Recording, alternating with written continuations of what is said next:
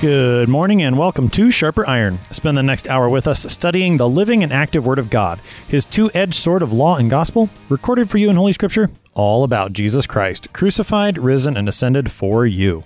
Thanks for tuning in this morning here on Worldwide KFUO. Christ for you, anytime, anywhere. I'm your host, Pastor Timothy Appel of Grace Lutheran Church in Smithville, Texas.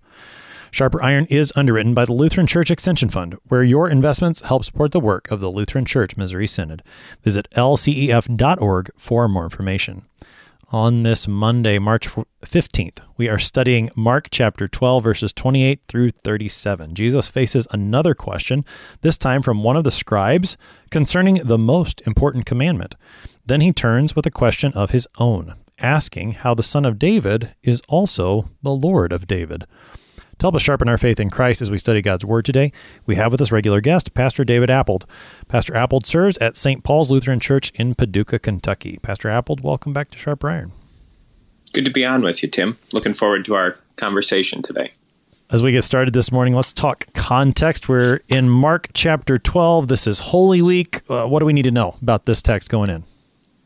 Yeah, I think um, if your listeners listened in yesterday, they'll know right what the context is. But if you're tuning in and you haven't uh, been following along, um, we are in probably it's either Monday or Tuesday of Holy Week. I would think it's it's probably more likely Tuesday of Holy Week, and um, Jesus has received a number of questions um, from different kind of groups of people. If you think back of on Christ's ministry, um, of course, the Pharisees come to mind as a, a group that he's often opposed by.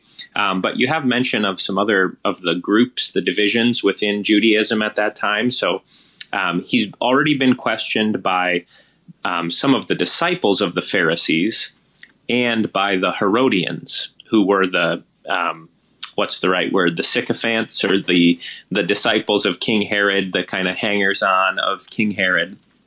Then there was a question put to him by some of the disciples of the sadducees um, and that was about the resurrection.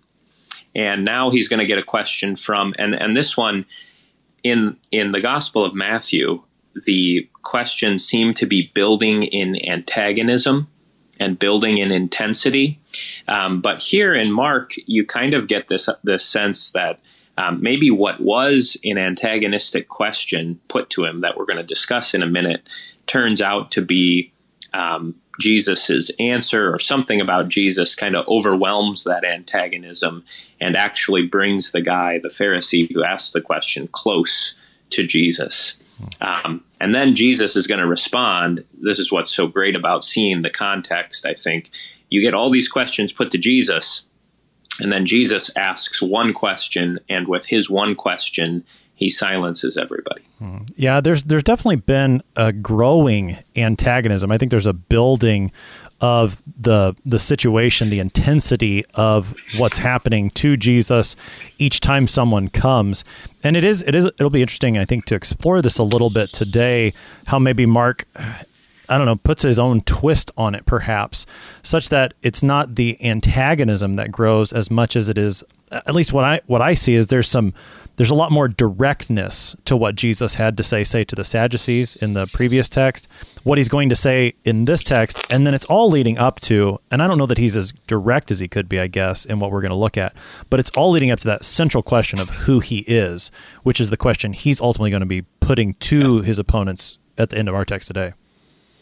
Yeah, we uh, what we have here are really, I think, if you want to have the the big picture, what unites these two questions. I think there is a, a similarity between the two questions. It's how do you understand God's word? What's it all about?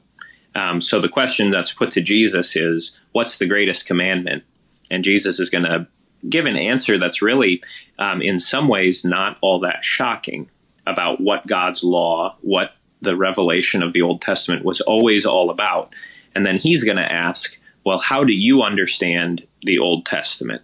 Is it who is the Christ? And that's really the you know think of Jesus's words in um, in John five. He says, um, "You search the Scriptures because you think that in them you will have life, but they testify about me." And so we want to read the Bible as um, a book that is united in its witness to uh, to Jesus. And I think in our discussion, we'll be able to see how that comes out both in terms of the law and, um, you know, the gospel promises too. That really fits well with what we talked about in the previous text, where the Sadducees are the ones that come to Jesus. And he, he brings that out in his response to them. He says, You know, you're wrong because you don't know the scriptures or the power of God.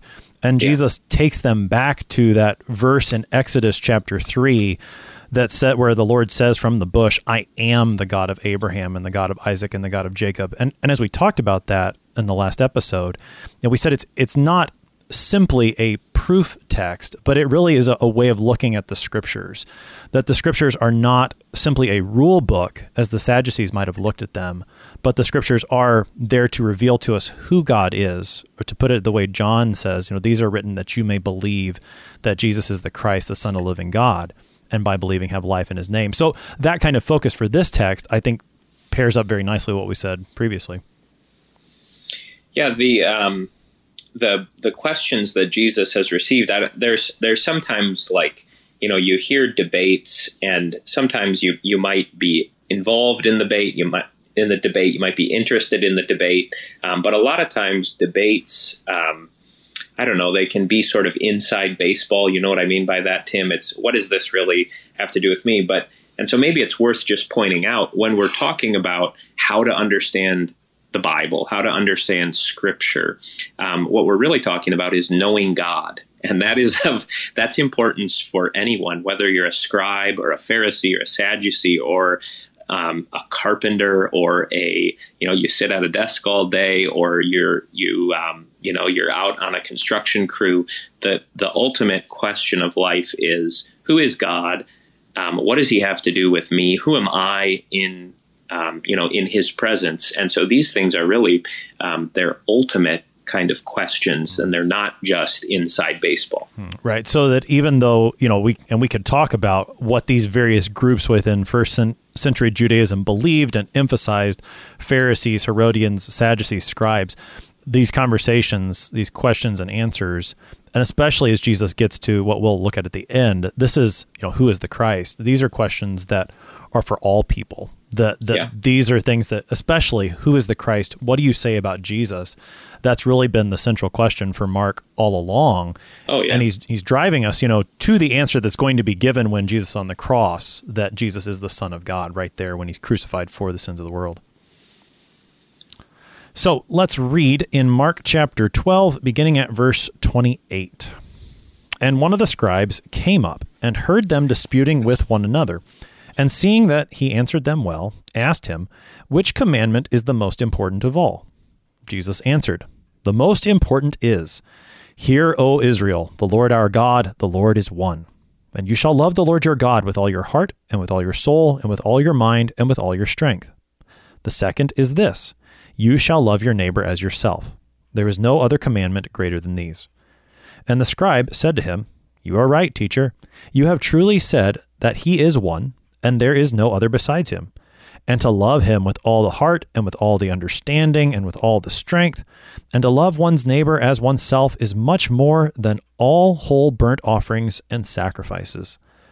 And when Jesus saw that he answered wisely, he said to him, You are not far from the kingdom of God. And after that, no one dared to ask him any more questions.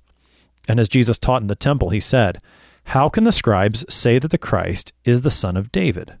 David himself, in the Holy Spirit, declared, The Lord said to my Lord, Sit at my right hand until I put your enemies under your feet. David himself calls him Lord. So how is he his son?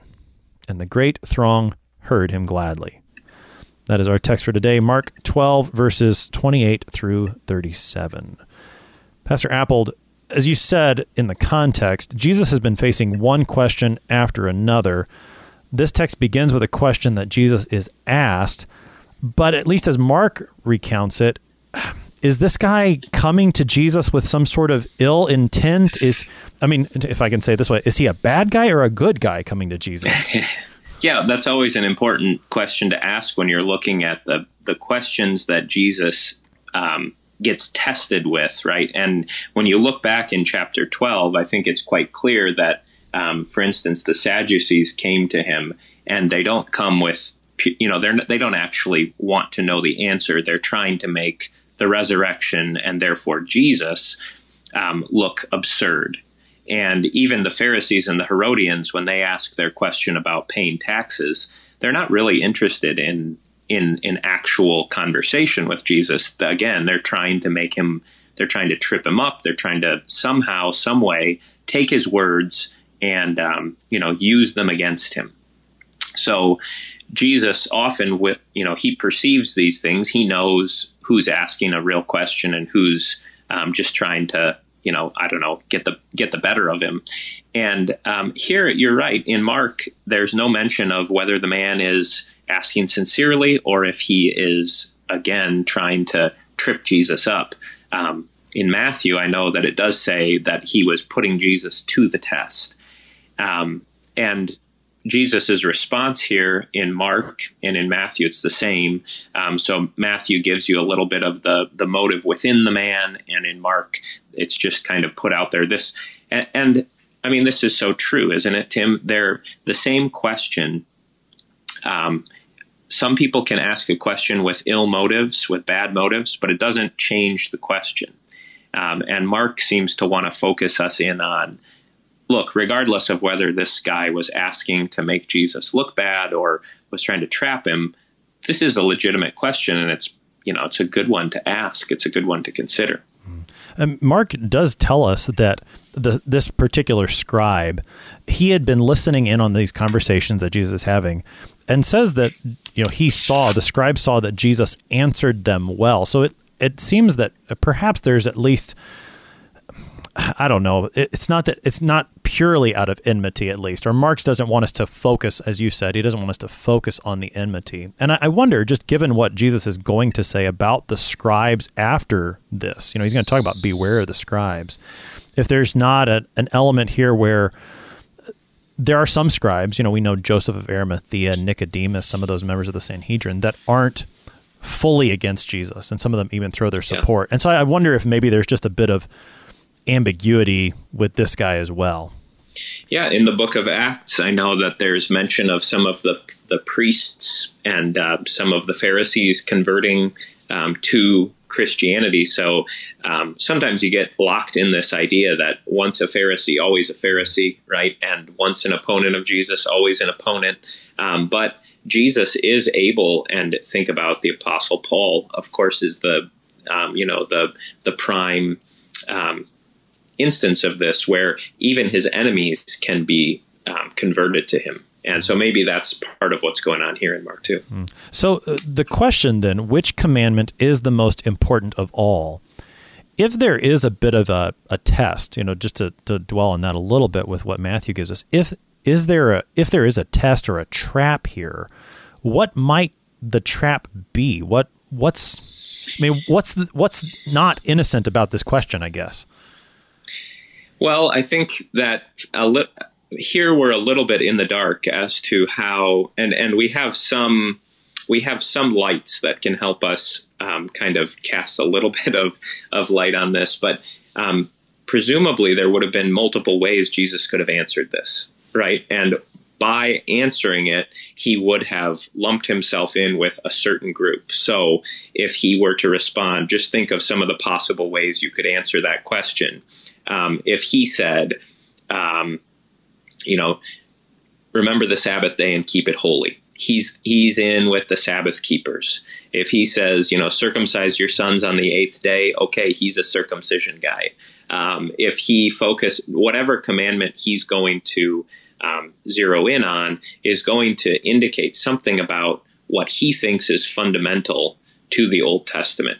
And those those two that I just mentioned, those were often the um, the ones that were brought out, the the keeping of the Sabbath, the circumcision requirements, the um, the the food laws, the purity laws, those were often the sort of the um, the commandments that that really served to separate the Jews from the Gentiles, the Jews from the Romans, and so those were the ones I think that that rabbis would focus on and say, look, if you're going to follow, if you're going to be a faithful Jew, you've got to keep the Sabbath mm-hmm. and you've got to do it in just the right way.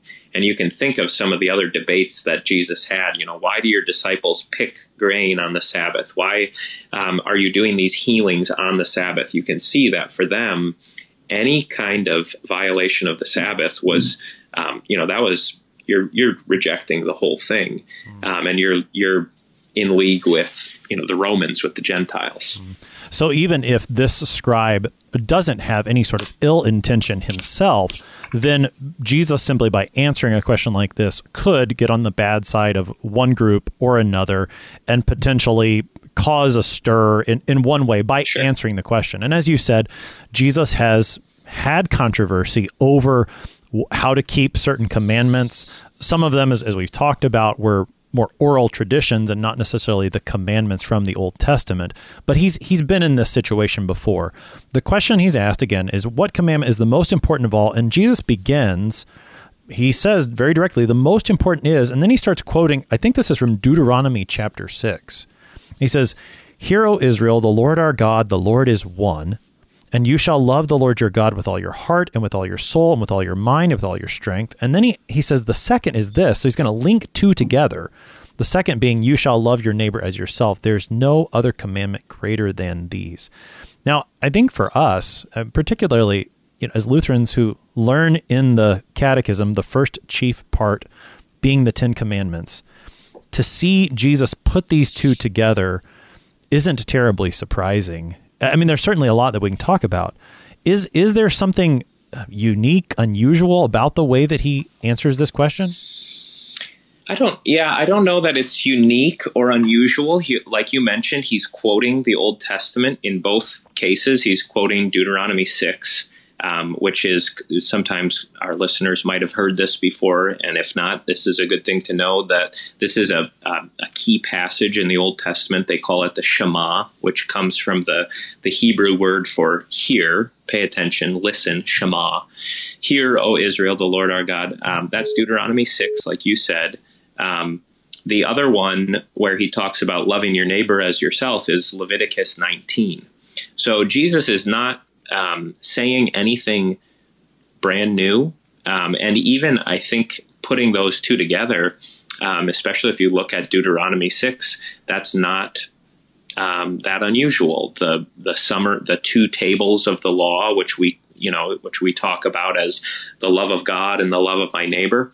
I think that these are fundamental things. The, the key difference with Jesus is going to be what does that how does he not only say, love the Lord your God and love your neighbor, but how does he show in his own person, in his own work, in his own life, he's going to live that out. And it's going to be the, the complete, total love of God, where He's willing to sac, you know, to to go to the cross, and the love of neighbor that none of us could have, um, but is that atoning the, the work of atoning for our sins and loving us even when we were dead in our trespasses and sins. Mm. Let, us talk about each part of his answer in turn and then and then keep them together because I think that's really important that Jesus puts these together and that we would keep them together as well. He says the most important is and, and it strikes me that he doesn't start with well I mean he gives us all of what is verse 29 in Mark's text. He doesn't start with, You shall love the Lord your God. He starts with what is, as you said, the Shema in Deuteronomy. He starts with who the Lord is. Hear, O Israel, the Lord our God, the Lord is one. And, and given what you were saying earlier about Jesus in these texts teaching us how to read the scriptures, it seems like it's not an accident that he starts there. Before he says, You shall love God, he tells you who God is. And that's a I mean, that's a really important thing when it comes to reading the Old Testament and really the New as well, I think. Yeah, even in the, if you look in Exodus 20, there's two places where you have the Ten Commandments Exodus 20 and Deuteronomy. Um, is it five or six? I think it's six. Um, the, the Lord does not just say, um, you know, you, you must worship God you know, as this kind of nameless, eternal being. Although he could he could say that um, the commandments come after God has revealed who He is through um, the work of the Exodus, right? Through the plagues on Egypt, through the deliverance at the Red Sea, through leading them through the wilderness. He's already introduced Himself, so they're not to worship a stranger, a God who they they've never known, but it's the Lord who's who's done all these things. His works um, give a revelation of who He is, uh, and to some extent, Jesus is doing that right here. Right, the the one God, the true God, the God of Israel, is the one who is to be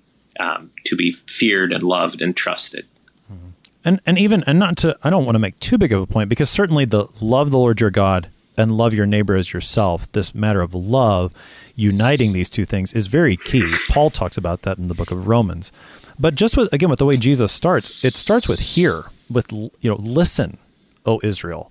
And and how important that is for our again, what does it mean to look at the scriptures? It's first to listen to them. You know, the the Bible is not uh, to go back to the conversation we had about the the Sadducees, you know, the Bible's not there as just a list of rules for you to follow.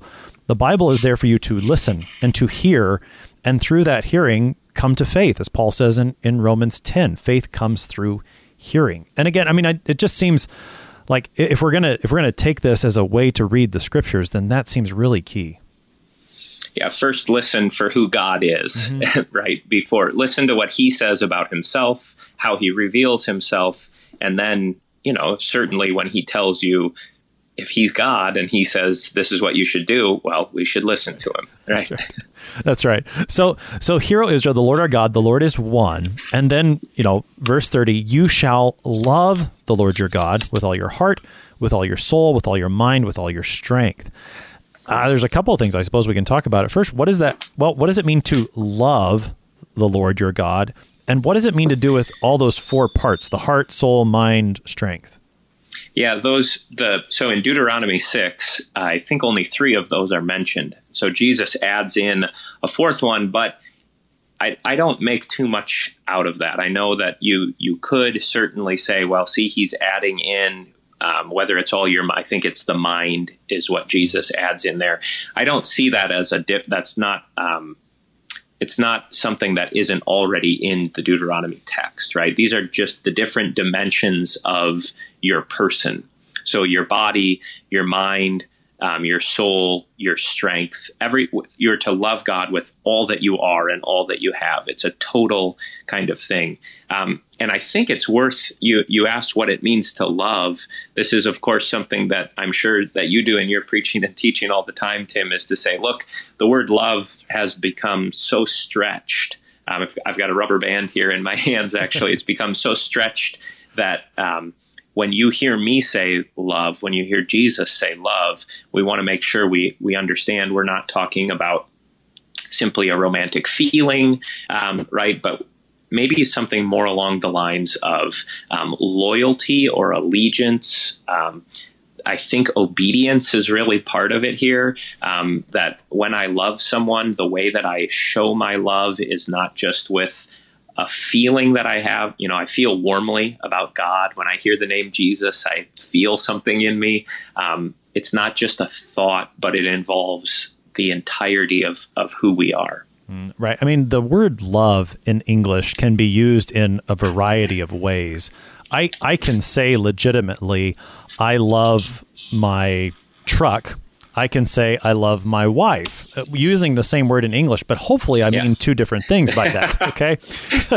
so, and, and then, you know, I can say I love God. Well, so yeah, what, what do we mean or what does Jesus mean when he says you shall love God? And I think, I think your words like allegiance, uh, commitment is one that I like to, yeah. to throw in, uh, faithfulness, obedience is certainly a part of it. You know, you, you can't you can't separate that from it. I know we're we're maybe a little afraid of that word sometimes as Lutherans, but I don't think you can you can get rid of it. The a matter of priority, all of these things I think are factored in. Well, and I mean, if you think of your own sons, um, I know you and I talk about our kids every once in a while after we record, and the the I mean, the language of love, the way that they show me that they love me, is certainly they give me hugs and they you know they draw little pictures for me and that's great but um, when I tell them clean up your room and they do it, when I tell them um, set the table and they do it, that is a great. Uh, it's not maybe it's not as um, emotionally moving as when they put their arms around me and tell me they love me, but that is a uh, an expression of love, and it's not an inferior one right? It, just because it's not that emotional thing doesn't mean it's inferior. The language of love is making a promise and keeping it. Mm. Think about the marriage vow, right? Um, yes, there's going to be within the marriage vow, there's going to be um, there's going to be certainly an emotive, an emotional force to that love between a husband and a wife. But simply the the continued faithfulness and fidelity that is the marriage vow, and that is the form of of marital love. As you were talking about when you give your kids instructions and they do it. there's also an aspect of that love that is very closely tied to the matter of faith. So, um, particularly, the example that comes to mind is when I when I tell my kids to do something in a particular way which maybe isn't the way that they were going to do it. You know, so I say set the table in this way, or load the dishwasher in this way, or mow the lawn like this. And then, and, and the, when it really becomes apparent is when they do it the opposite and something goes wrong. And, and I said, look, if, if you would have done it the way that I said, I, I said it that way, not because I, I wanted to be mean to you or because I wanted to force you to do it my way, but because I knew that that was better for you. And, and when they do that, then, so when they listen, and they do what you say because they know that you're saying it out of love for them, there's an element of faith that's there too, which I think corresponds with what Jesus is saying about love the Lord your God here. Sure, sure. I trust you, Dad. Right? right. I trust that you know. Um, you know, you know what you're doing in your commandments. You know what you're doing in your when you give me directions here. And even if I don't know exactly why, well, why does he want me to mow the lawn in a diagonal pattern instead of a you know a perpendicular one, well, okay, I'll do it. That's right. That's right. I mean, and again, with the way we look at it in the, the catechism, you know, the, the verbs fear, love, and trust, I think they, and it uses the word love, of course, but I think that really helps to expound upon what we're talking about here. And we're going to keep looking at this on the other side of the break. You're listening to Sharp Iron, Pastor David Appold looking at Mark chapter 12. Take a short break, but we'll be right back. Please stick around.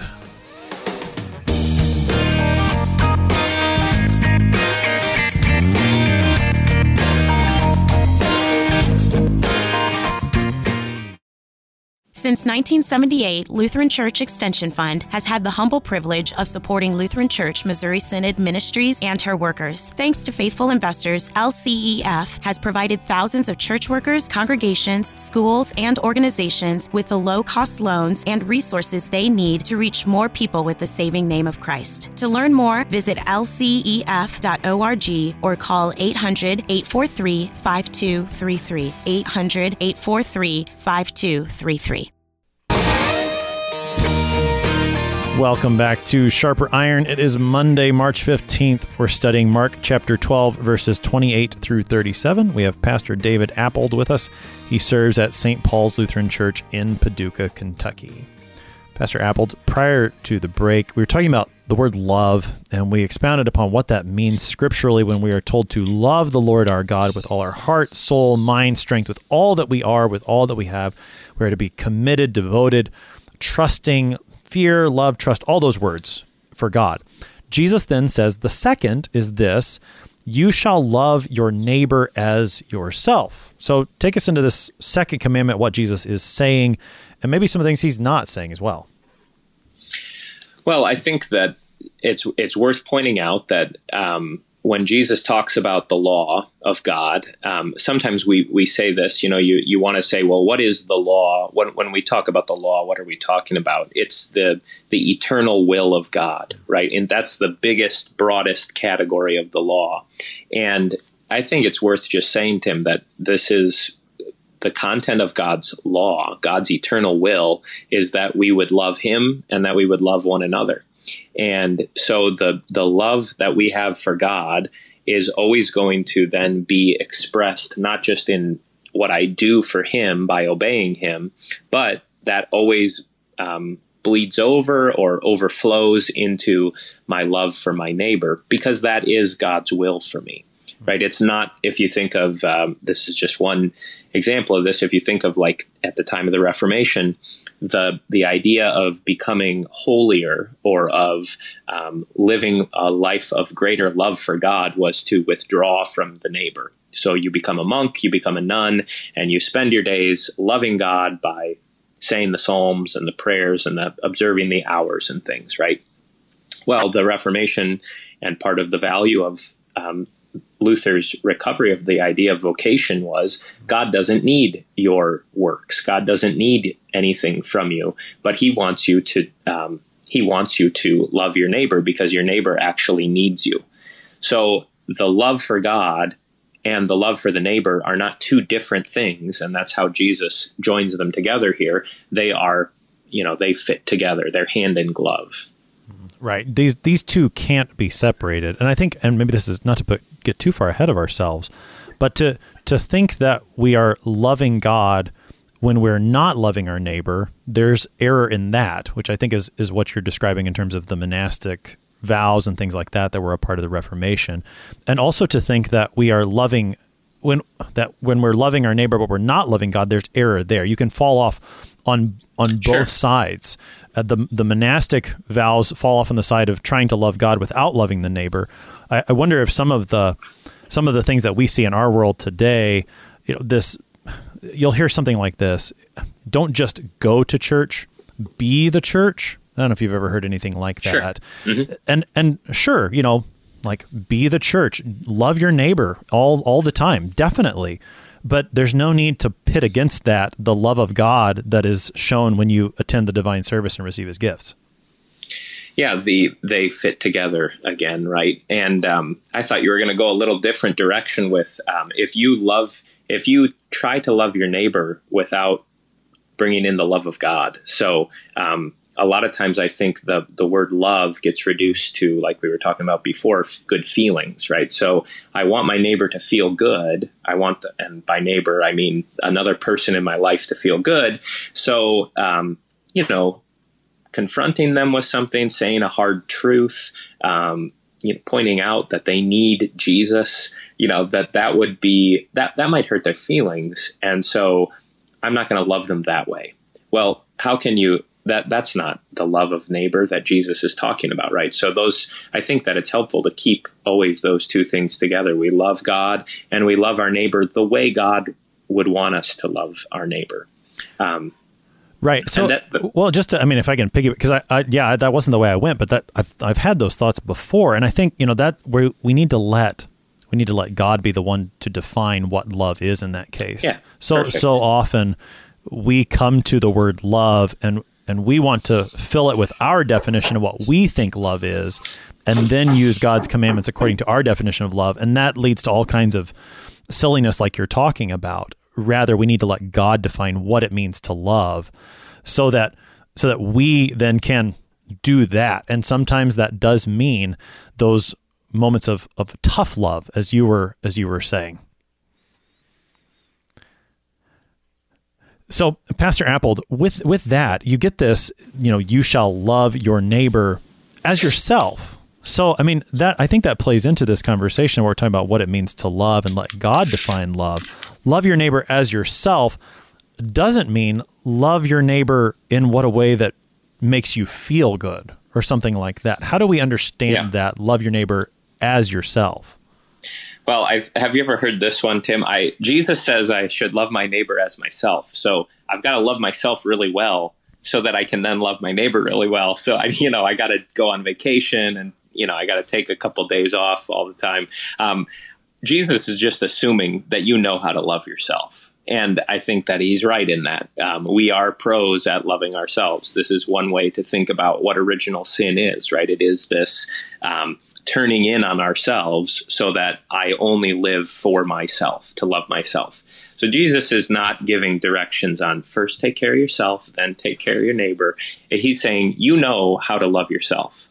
Um, you should love your neighbor as much as you love yourself, right? Um, more than you love yourself with that same kind of devotion that you have to yourself. It should be turned out toward your neighbor.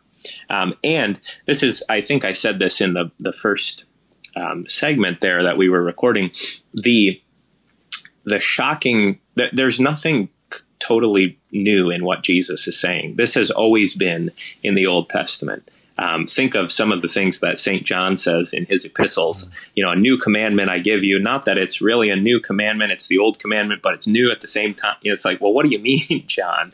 Um, what Jesus says in the commandments, the, the thing that's different is that he actually now is going to display it in his own life. Mm-hmm. So, what does the love of God and the love of neighbor look like? Jesus shows you right? He he's not saying something that Moses didn't say, but he is able to do something that Moses could never have done um, because he is the perfect Lamb of God who takes away the sins of the world. So in Jesus, we have this the perfect manifestation of love that is not hindered by any sin, that has no shortcoming, both in his obedience to the Father um, as the the perfect Son, and also um, as the one who um, who loves us, his neighbors, um, even when we could never have deserved it.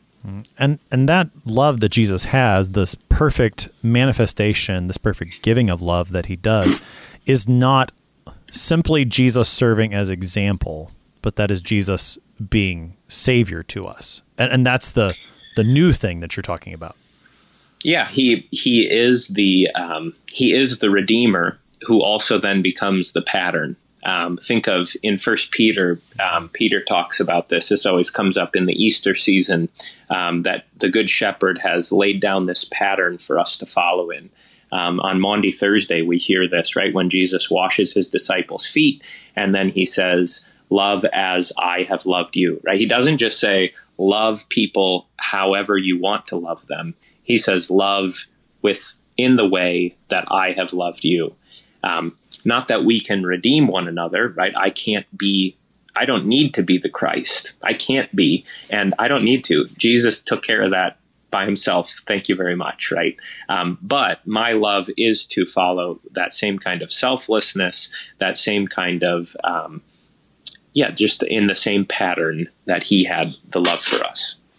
So Jesus has laid this out for this scribe that has asked him the question, What's the most important of all? Jesus says, There's these two that go together love the Lord your God with all you are, love your neighbor as yourself. The scribe responds positively to Jesus. He says, You're right. You've truly said that he is one, there's no other besides him. To love him, again, with I'm summarizing here, with all that you are, to love your neighbor as yourself, it's much more, and he's very specific, than all whole burnt offerings and sacrifices. We we talked earlier about how Jesus, in answering, could have put himself in, in one particular camp or another. Here, the scribe particularly contrasts what Jesus has said that this matter of loving God and loving neighbor is even better than keeping the sacrificial system. So, and, and it sounds like he's responding positively to Jesus. What is the scribe's response? How do we understand it? Yeah, he. I think he he sounds a lot like Jesus, doesn't he? Um, Jesus often will say things like, "I des-, He's quoting Hosea. Um, I desire mercy and not sacrifice. And I think it's important that we that we think through that a little bit, Tim. But um, the prophets before Jesus um, have the same kind of um, I don't know the same critique of the sacrificial system that it's not um, complete in and of itself. And the point of the sacrifices was never for it to be a, a kind of um, get out of jail free card or a, a, heartless thing that okay as long as the as long as the sacrifices are going on in the temple doesn't really matter what we do because they atone for us this is one of the the perverted ways to understand it um, that the sacrifices take care of our sins so let's keep sinning or you know it doesn't really matter what we do because we've got the sacrifices and the the scribe and when and Jesus too are able to see that what God desires is for these things to go together. Um, his he's the one who gave the the the law about all the sacrifices, so it's not like they're unimportant. But when the heart is absent from those things, it becomes um, it becomes actually offensive to God, as if you were as if you were buying him off, right? As if you could have um, some kind of blood of an animal that could appease God, um, when faith is lacking, when the heart is not there. So when when Jesus to go into that quote a little bit more from Hosea, which is mentioned in, in Matthew's gospel, Jesus brings it up. I desire mercy and not sacrifice. It's not that it's not that God didn't like sacrifices or didn't desire them at all. But what was happening in the people of the days of the prophets is they were offering the sacrifices apart from faith. And, and, faith that then was active in love for the neighbor. I mean, you can just pick just about any yeah. prophet, and you're going to find this kind of criticism of the people of Israel in there that they're going and doing all the right stuff on the Sabbath. They're offering the right sacrifices, but then the next day they're abusing their neighbor in a variety of ways. You can find that in just about any any of the prophets. God says, I desire mercy, not sacrifice, which I think is, is really rightly understood the same thing that Jesus is doing, putting the two things together, putting the love of God together with the love of neighbor. Yeah, think of what you, the example you gave, kind of the modern criticism of um, don't just go to church, but be the church. Well, those things don't are are not mutually exclusive. In fact, they're mutually um, reinforcing. When you go to church and you receive the means of grace, these things strengthen us in faith and in love. And then when you go out into the world and exercise your faith and love, it strengthens your um, faith and love all over again. So it's a it's a reinforcing thing and not an exclusive thing. But if it is does get pitted against each other, and this is where the prophets are so helpful, is in recognizing that that often does happen then you do need to hear somebody say, This is not impressive to God. That you, you know, if we're going to stick with that example, it does not impress God that you went to church for an hour on Sunday morning if you don't believe any of it. Mm-hmm. Is that somehow, you know, a credit to you? Like, oh, wow, you gave up your Sunday morning, you sat through the sermon, you listened to Pastor Appold, but you, you know, if there's no faith, those things are not, they're of no value um, even the the use of the sacraments apart from from faith is is of no no positive value. Right. Yeah. So I mean, to to use the sacraments to sit in church apart from faith that great what what have you done that's so wonderful yeah. you're gonna you're gonna put that work in front of god as some kind of righteousness on your own there's a word of law for that on, on the other side i suppose and i'm thinking i guess in the prophets would be the the thought and, and I guess the way it gets expressed today is you know like, all, all, people are basically good even if there's not they're not Christian you know they they're doing good things the prophets have quite a bit to say about idolatry and the worship of false gods and the wrong faith. And and I think that's kind of the opposite uh, the the other side of that coin that we're talking about.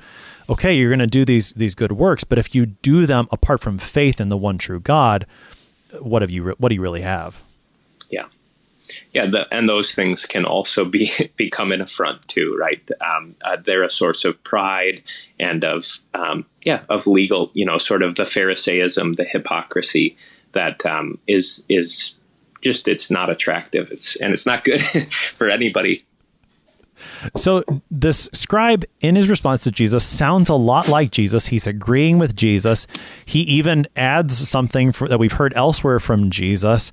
And Jesus responds and Mark tells us that Jesus recognizes the wisdom in this answer. Jesus says to the scribe, "You are not far from the kingdom of God." Which what?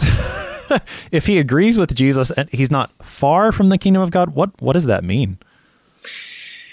Yeah, he's. If you think of that that use, the kingdom. I'm sure that you've covered this with um, a lot of guests before, but it's my turn now. The kingdom of God is the um, right, the active reign and rule of the Father through the Son. So you could say um, he is simply simply by being close to Jesus, he is near to the kingdom of God. But I think Jesus is saying something more. You are close to entering into the kingdom of God. You are close um, son, your close friend, to actually coming under my gracious reign and rule. You've understood what my kingdom is all about, but um, what's the missing piece? Because there is in that answer of Jesus, there's a, a commendation of the man, but there's also a hint like something's missing. You're not quite there. You're close. Now, can you put the last piece in?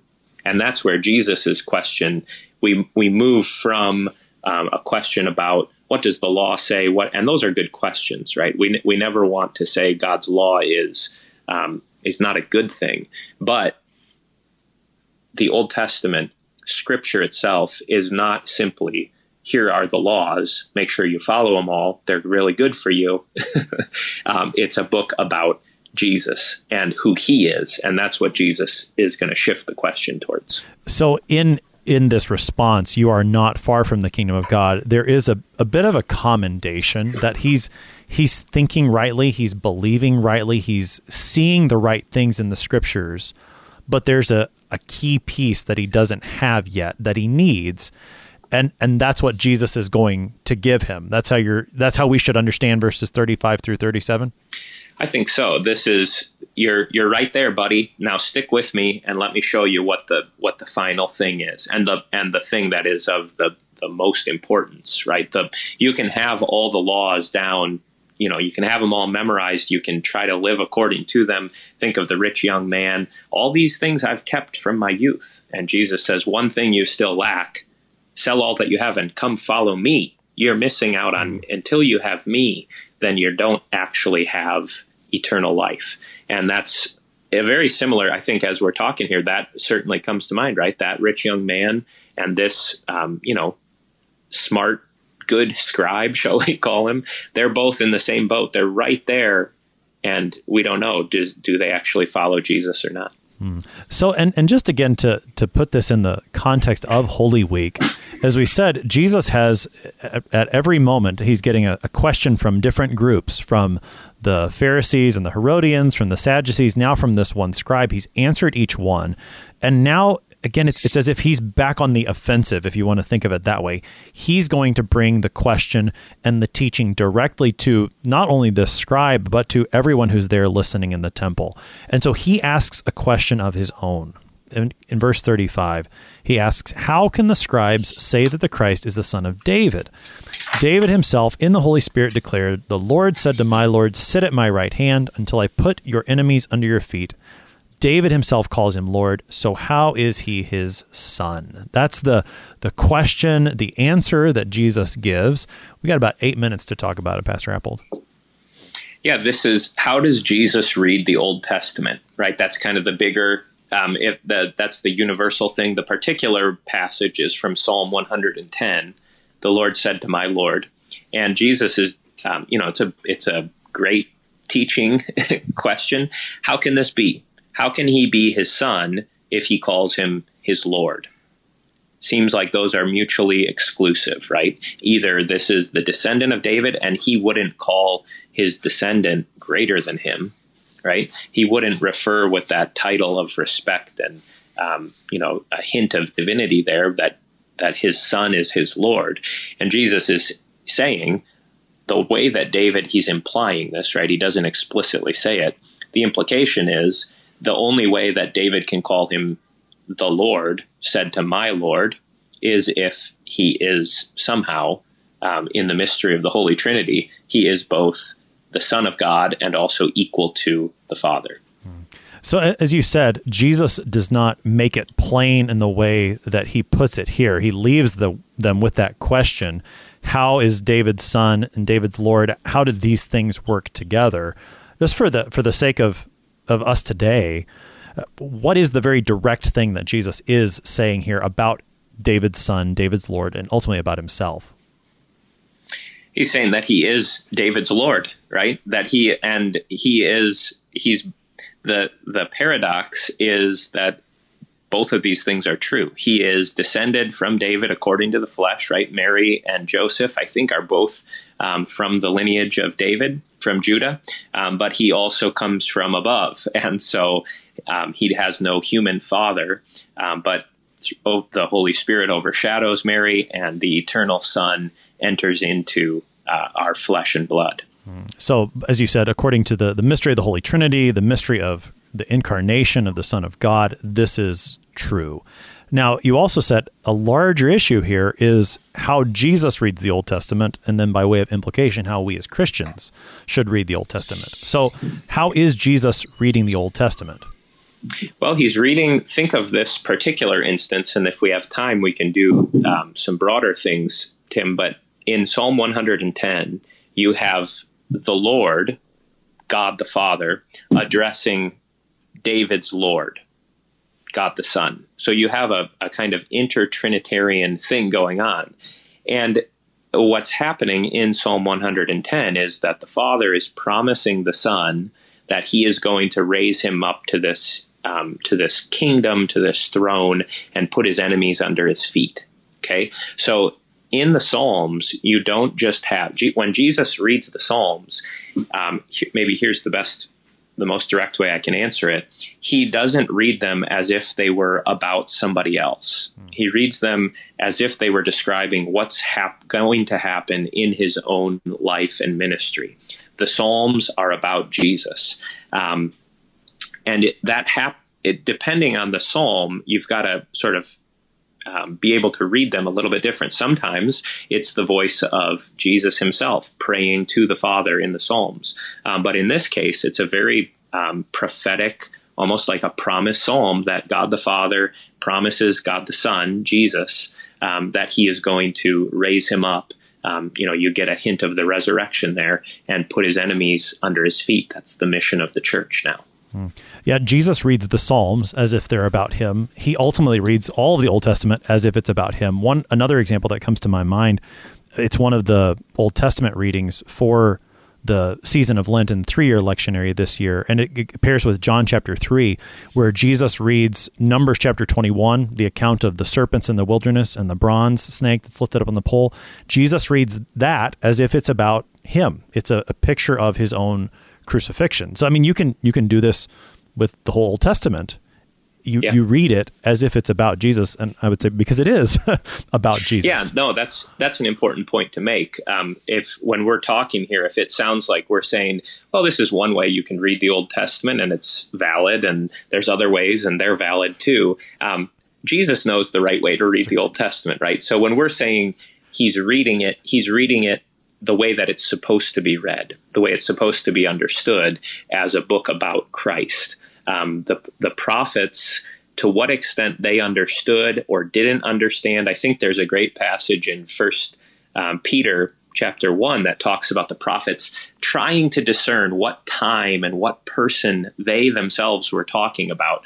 Well, when Jesus comes, all those question marks get you know answered and you know, um, you can think of Philip and the Ethiopian eunuch in um, in Acts chapter eight, talking about who is Isaiah talking about with this suffering servant, and Philip says he's talking about Jesus, right? Um, that's that is what the Old Testament was always about, and with the with the arrival of Jesus, now we say, aha, here it is. This is what it was always about. Um, Jesus and his church. These things are not um, you know, extra appendices to the Old Testament. They were essential and they were the core of it all along. Yeah, I mean, and, and again, exactly how you know Isaiah would have confessed it and, and what he had in his mind, I, I don't know for sure, but I, Isaiah believed in Jesus ahead of time, and and Abraham too. I mean, you get in in John's Gospel, John chapter eight, Jesus says, "Abraham saw my day." And he was glad about it. I think it's in, in John chapter 12 where where he talks about Isaiah. Is it John who says it? Let's see. Yeah, that's right. Yeah, does I mean Isaiah saw it too. So these these yeah. Old Testament prophets they were looking forward, and again they, they saw maybe we, to we could apply Paul's words in in First Corinthians thirteen. They saw through the mirror darkly. You know they they weren't seeing it in in clearness, but they believed it. They looked forward to it. They saw it in faith, and and I think and, and we're running out of time. Just so that let's try to tie this together. This is the key that this scribe needs is that all this understanding that he's got about the Old Testament and loving the Lord as God and loving his neighbor as himself, it's all tied up in the fact that Jesus is the Christ, Son of David, Son of God, here to save the world. Pastor Appold, wrap it up with just about a minute left. Yeah, think about how these two fit together. Love the Lord your God with all your heart, soul, and mind. Who is the Lord? He's it's me. I'm right in front of you. And um, to love the Lord like we had talked about before, um, really comes down to faith and to trust in Him. That's the beginning of love, and, and it's from faith that obedience proceeds, that all the actions of love um, follow on faith. So these two things fit so perfectly together. How we understand the Old Testament, the law of God, as being about love, and the the um, promises about about the Christ, about the Messiah, always leading up to Jesus. Um, this is what Scripture is all about. This is how we should read and understand the Bible too. We should want to know what is the what are the commands for us to do, and who is God. Um, and once you see that, you see in Jesus the revelation of the gospel there too. Pastor David Appold is the pastor at St. Paul's Lutheran Church in Paducah, Kentucky, helping us this morning with Mark chapter 12, verses 28 through 37. Pastor Appold, thanks for being our guest today. My pleasure. I'm your host here on Sharper Iron, Pastor Timothy Appel of Grace Lutheran Church in Smithville, Texas.